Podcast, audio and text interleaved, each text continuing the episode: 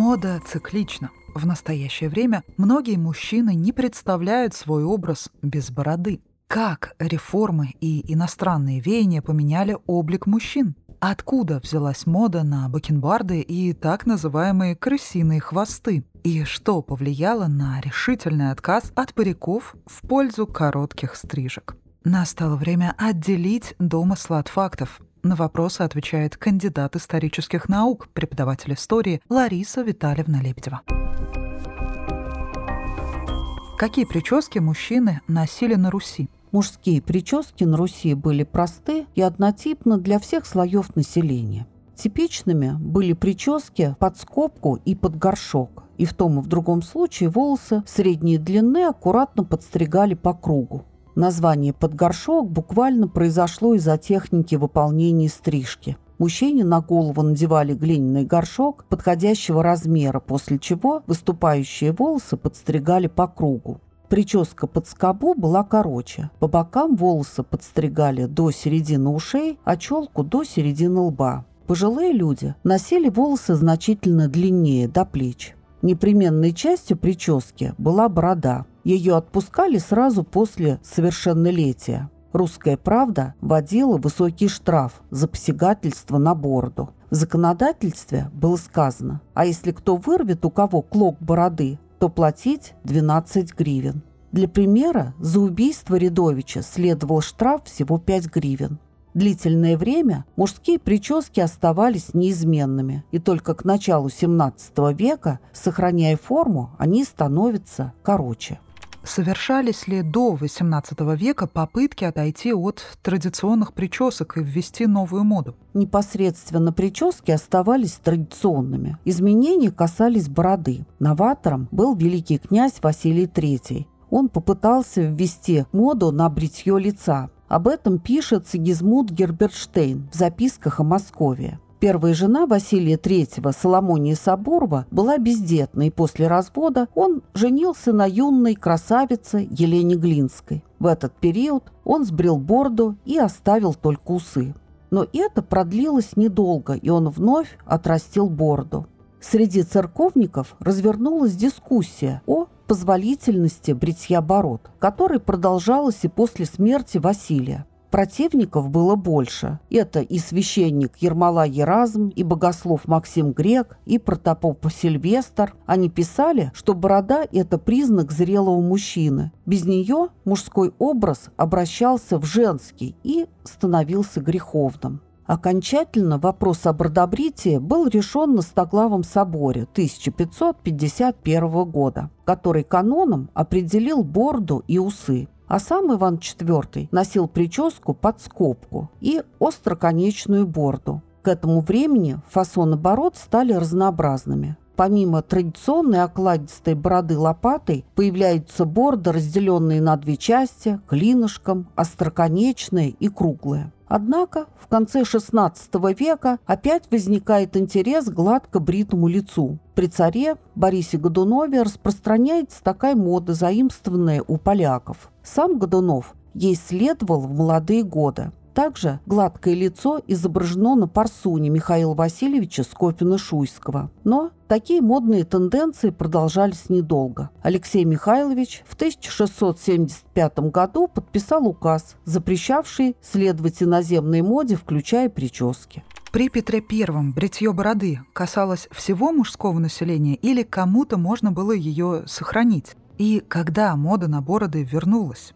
После Великого посольства Петр I начинает вводить европейскую моду, меняя мужскую прическу. Согласно дневнику секретаря австрийского посла Кобра, Петр в своей резиденции в селе Преображенском после заграничной поездки принимал бояр. Там он собственноручно состриг борды нескольким боярам. В дальнейшем он неоднократно брался за ножницы. В 1705 году он издает указ, по которому все мужское население страны, за исключением священников, монахов и крестьян, было обязано брить бороды и усы. Те, кто не хотел брить бороду, платили налог. Им выдавали чеканный бородовой знак. Он был из меди, круглой формы. На нем была выбита надпись «Деньги взяты» и изображен нос, губы, борода и усы а с другой стороны герб и год выдачи. В связи с недовольством населения Петр на время приостановил осуществление реформы, но через некоторое время было издано еще несколько указов, и налог на ношение бороды был увеличен. Он зависел от сословной принадлежности. С царедворцев, дворян, чиновников бралось по 600 рублей в год, с купцов – по 100, с посадских людей – по 60, со слуг, ямщиков и других городских жителей по 30 рублей. Для сравнения, 30 рублей составляло ежегодные жалования пехотинца. Крестьяне пошлину не платили, но каждый раз при въезде в город и выезде платили по одной копейке с бороды. Отменил налог на борды Екатерина II в 1772 году. К этому времени поголовное ношение бород уже ушло в прошлое, их продолжали носить только церковнослужители и крестьяне.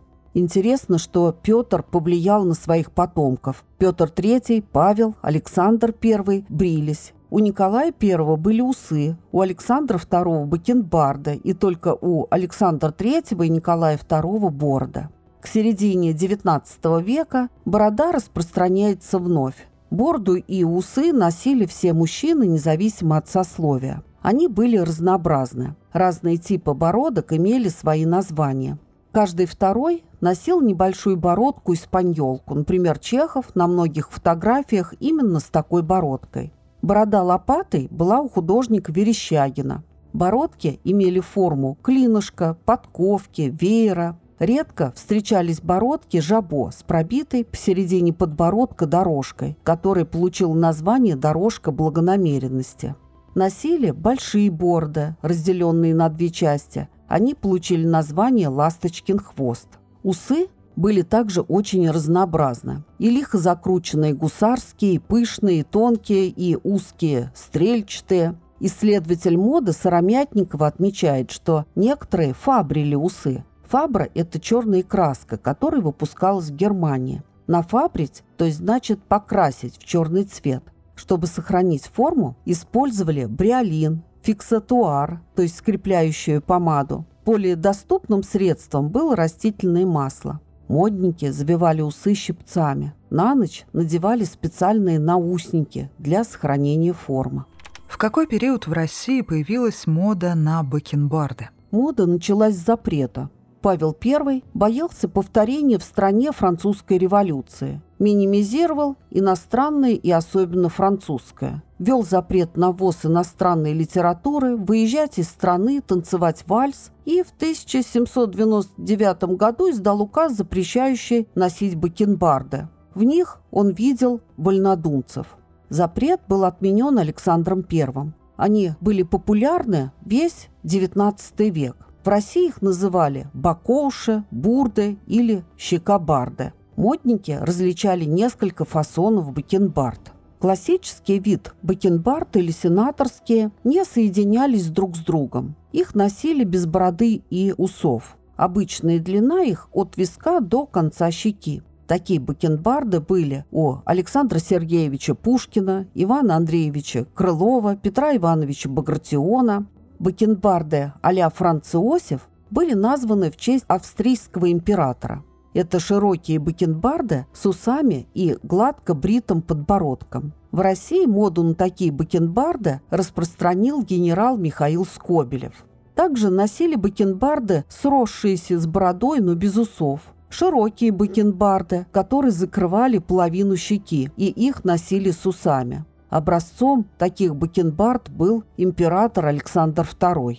Носили узкие короткие бакенбарды, которые обрамляли щеки. Они назывались фавори или фавориты. В России такие бакенбарды носил декабрист Павел Иванович Пестель. Когда начала распространяться мода на мужские парики? С начала XVIII века отношение к прическам резко изменилось. Крестьяне остались верны традициям, а высший свет стал следовать французской моде.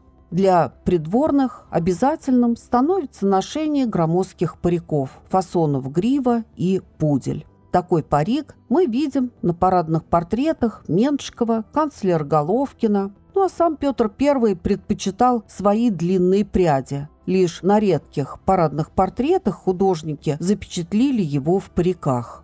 В период правления Анны Иоанновны при Бероне распространяется прусская мода. Пышный парик сменяется прусской косой. Это напудренный парик с косичкой. При Екатерине II мужчины носили так называемый крысиный хвост, когда волосы на затылке обматывались муаровой лентой, образуя тонкий стержень. Парик, собранный в хвост и завязанный черной лентой, получил название «вороний хвост». Такую прическу можно рассмотреть, например, на портрете Алексея Никитича Волконского. В конце XVIII века стали носить прическу крылья голубя. Она состояла из подстриженных височных прядей, связанных сзади лентой и подвитых. Мода на парики отразилась и на форме армии. Парик был официально введен Анной Иоанновной для представителей всех чинов, а отменен Александром I. Мы помним, что на женскую прическу сильное влияние оказывала смена направлений в искусстве, но как эти перемены отражались на мужской моде? Так же, как и в женской прическе, мужская, особенно в XIX веке, менялась очень быстро. Моду диктовала в основном Франция. Оттуда приходили все парикмахерские новинки. XIX век стал основой стиля в стрижках. Мужчины перестали носить парики, начали коротко стричься и аккуратно укладывать волосы период классицизма, в конце XVIII – начале XIX века, мужчины высшего общества, как и женщины, носят прическу а-ля Тит. Она напоминала образ римского императора. Романтизм принес моду на каре, полудлинные волосы. Особенно популярны такие стрижки были у литераторов, художников и музыкантов. Конце XIX века появляется новая мужская стрижка а-ля Капуль. Она была названа в честь французского певца Виктора Капуля. Эта прическа с прямым пробором и уложенными от него в обе стороны на лоб волосами. Она имела огромную популярность. Многие писатели, шутя, отметили ее в своих произведениях, среди них Чехов и Лесков. Да, ты не ошибешься, если найдешь большинство из перечисленных элементов стиля разных эпох в современных мужских образах. Сегодня мода вобрала в себя весь накопленный веками опыт. Не забудь подписаться на подкаст, чтобы не пропустить новый выпуск, наполненный интересными фактами, которые хранит история.